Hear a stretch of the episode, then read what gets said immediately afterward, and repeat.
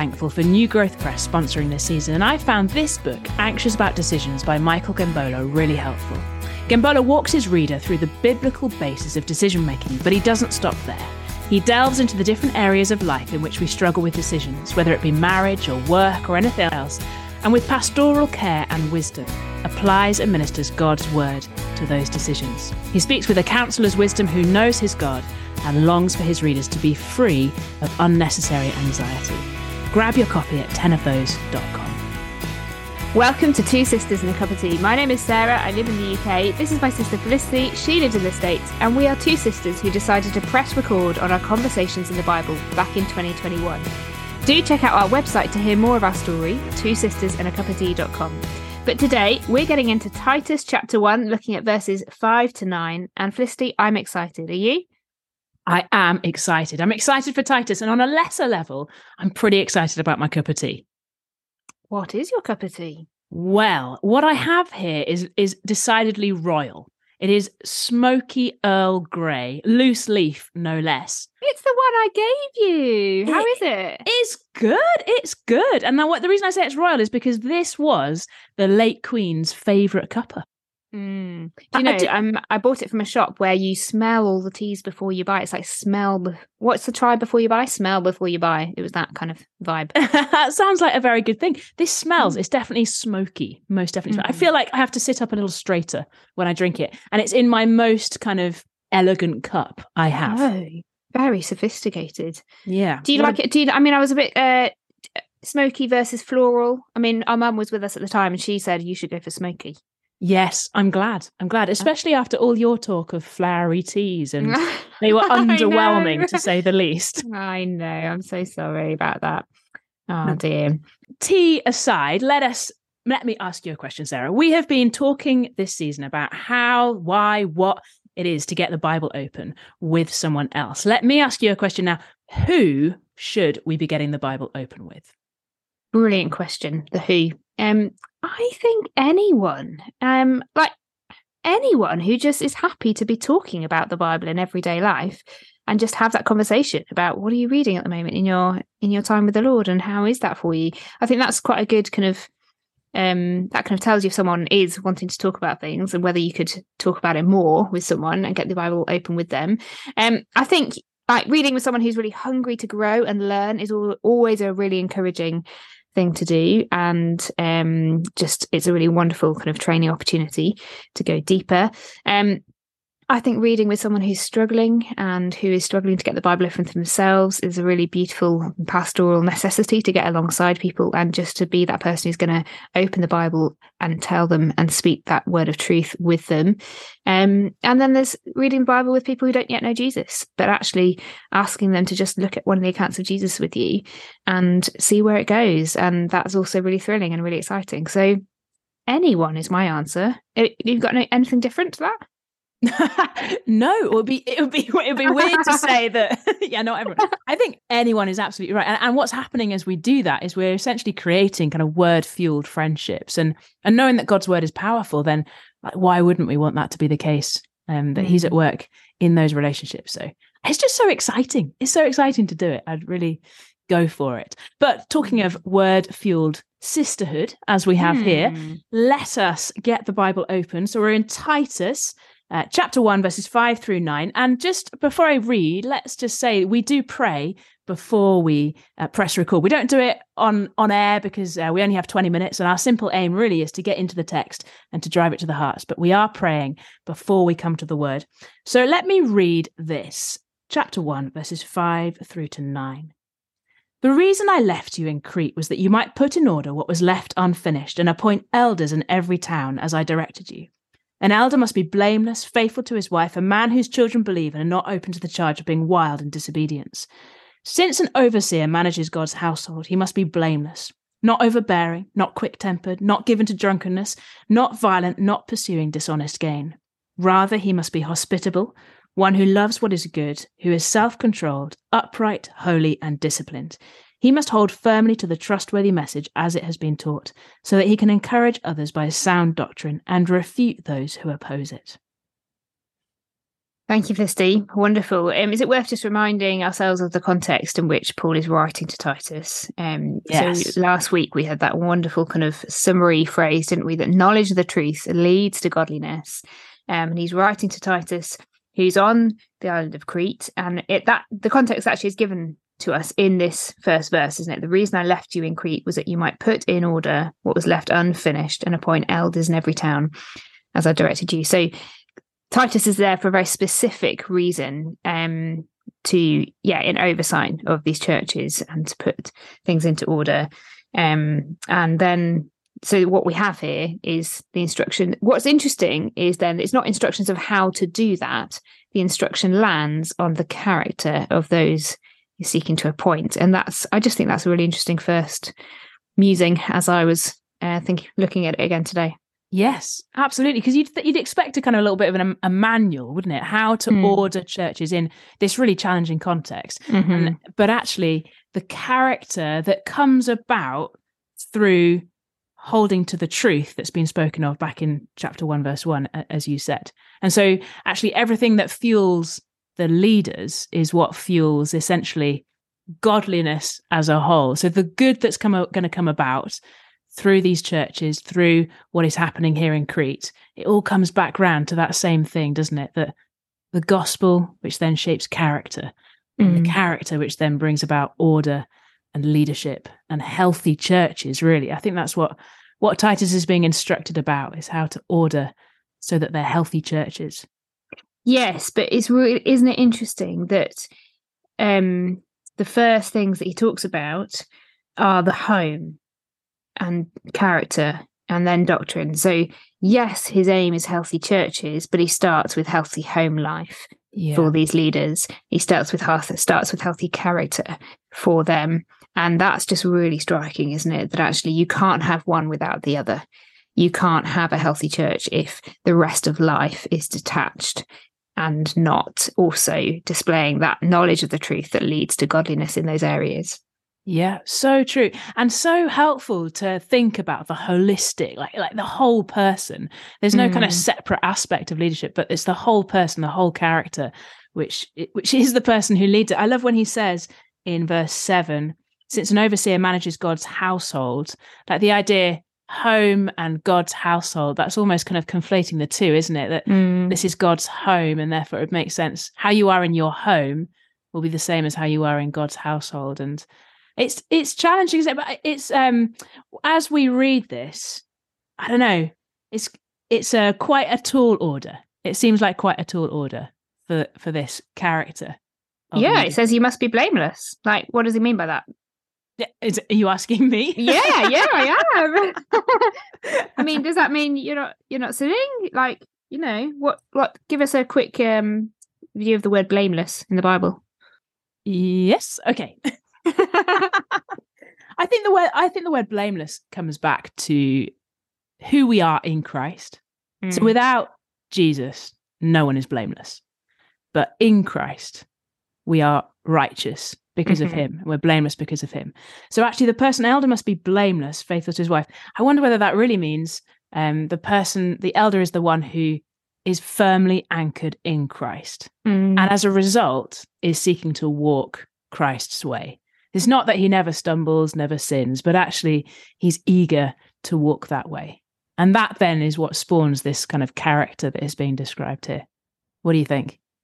Yeah, yeah, definitely. Um, yeah, well done. yeah, it's it's living out the identity that he's already been given in Christ, isn't it? but it, there is a striving nature to these commands particularly thinking about the nature of being self-controlled and the kind of he's you know there's a, there's the knots as well as the what you are to do isn't there and there is a there is a real kind of emphasis on the self-controlled and disciplined um not pursuing dishonest gain not being violent not being quick-tempered all of those like there is a striving towards yeah a real kind of letting letting the gospel really impact every part of your character, every part of your being, and let that be from the moment that you speak to your toddler in the morning to the moment that you say goodnight to your wife at night, and anyone in between, whether you whether you're married or not. For this elder, like that, you know, it encompasses all relationships in all of life, doesn't it? And I think that is a very challenging thing uh, to read, but also very encouraging because you're like, yes, yes, this is who we want leading our churches, isn't it? Like, this is a beautiful picture of someone who is willing to put others first, someone who is willing to walk as Jesus walked and to hold firmly to that trustworthy message so that the gospel is so saturated in their heart and mind and hands and feet that they're holding firmly to it and there's no sway you know there's no kind of swerving there mm. yeah i think you're right that's so attractive and that is contrary to so much of what we see in the world and so that mm. is a desirable thing what about you know as we're reading this like the majority of us are unlikely to be elders those who those who are listening like you and i mm-hmm. like what do we do with this then because this isn't for me like i think there's an overlap between the character that is spoken of in the rest of the letter so it's not entirely separate is it so this is yeah. this is a call to godliness and we're all called to godliness but i don't know i i would sometimes i'm tempted to skip over these verses because i'm well that is a really tall order and phew that is not for me so mm-hmm. what what what do we do with it as we're listening to it yeah, I think um, it's a really good question, isn't it? Because actually, yeah, we, we do know that Paul is writing to Titus as an as a leader, as an overseer here, and it, it and this is the kind of requirements for the leaders. Um, but I mean, I don't know about you, but like my and as I've been sitting in this for a couple of months now, I've been doing it with my uh, women's Bible study as well, and just gosh, just the kind of um the challenge and spur to be praying for the leaders in our midst in this way. And I feel like my prayer life has shifted in the way that I am seeking to now do that almost daily for not only my husband, who is an elder, but also his fellow elders, and to and to see the see my responsibility to love them in that way is to pray for them diligently and to pray that they would be holding firmly to this trustworthy message and that it really would be seeping out of every part of their life. And i think we just we do ourselves a disservice if we don't think this applies to us in that way mm, that's so helpful and such a challenge isn't it because how quick we are to want to just apply it directly to ourselves but actually that this would spur mm. us on to pray for that. I love I love verse 9 that he must hold firmly to this trustworthy message as it's been taught so that he can encourage others and refute those who oppose mm. it. And I, th- I just think that's so like so as you were saying the the gospel which then shapes this character and every part of that then enables a leader to encourage and to refute which is just so essential to like persevering to keeping going to being Christian yeah, essentially. Definitely. So I, I feel like that then really spurs me on even more. I'm like, if I want to see godliness in in the church, in the world, even, mm-hmm. I need my elders to be like this, and so I want to pray for that more and more. And you, yeah, and then you also want to encourage them, don't you? Actually, what does it look like for you to encourage your pastor or your elders with how the gospel is at work in them, maybe, or in you and in your life? You know, over the last month, the sermons that you've heard, actually just taking a minute to write them a note or to um, catch up with them at church and say, "Thank you so much. This is the way the gospel is is impacting me at the moment, and I'm really thankful for that." How much encouragement you can give to a pastor's heart in those kind of ways, and I need. I mean, I say that I need to do that more with my husband, who is our pastor. Um, but there's so many ways that we can encourage them to keep nourish, being nourished in the gospel themselves, so that that would overflow to those who are receiving it. Yeah, so true, so true. And I, I love it in verse 8 where we get the positives. We kind of talked a little bit about the knots, but the positives, like as we read this list, we must be hospitable, one who loves what is good, who is self controlled, upright, holy, and disciplined.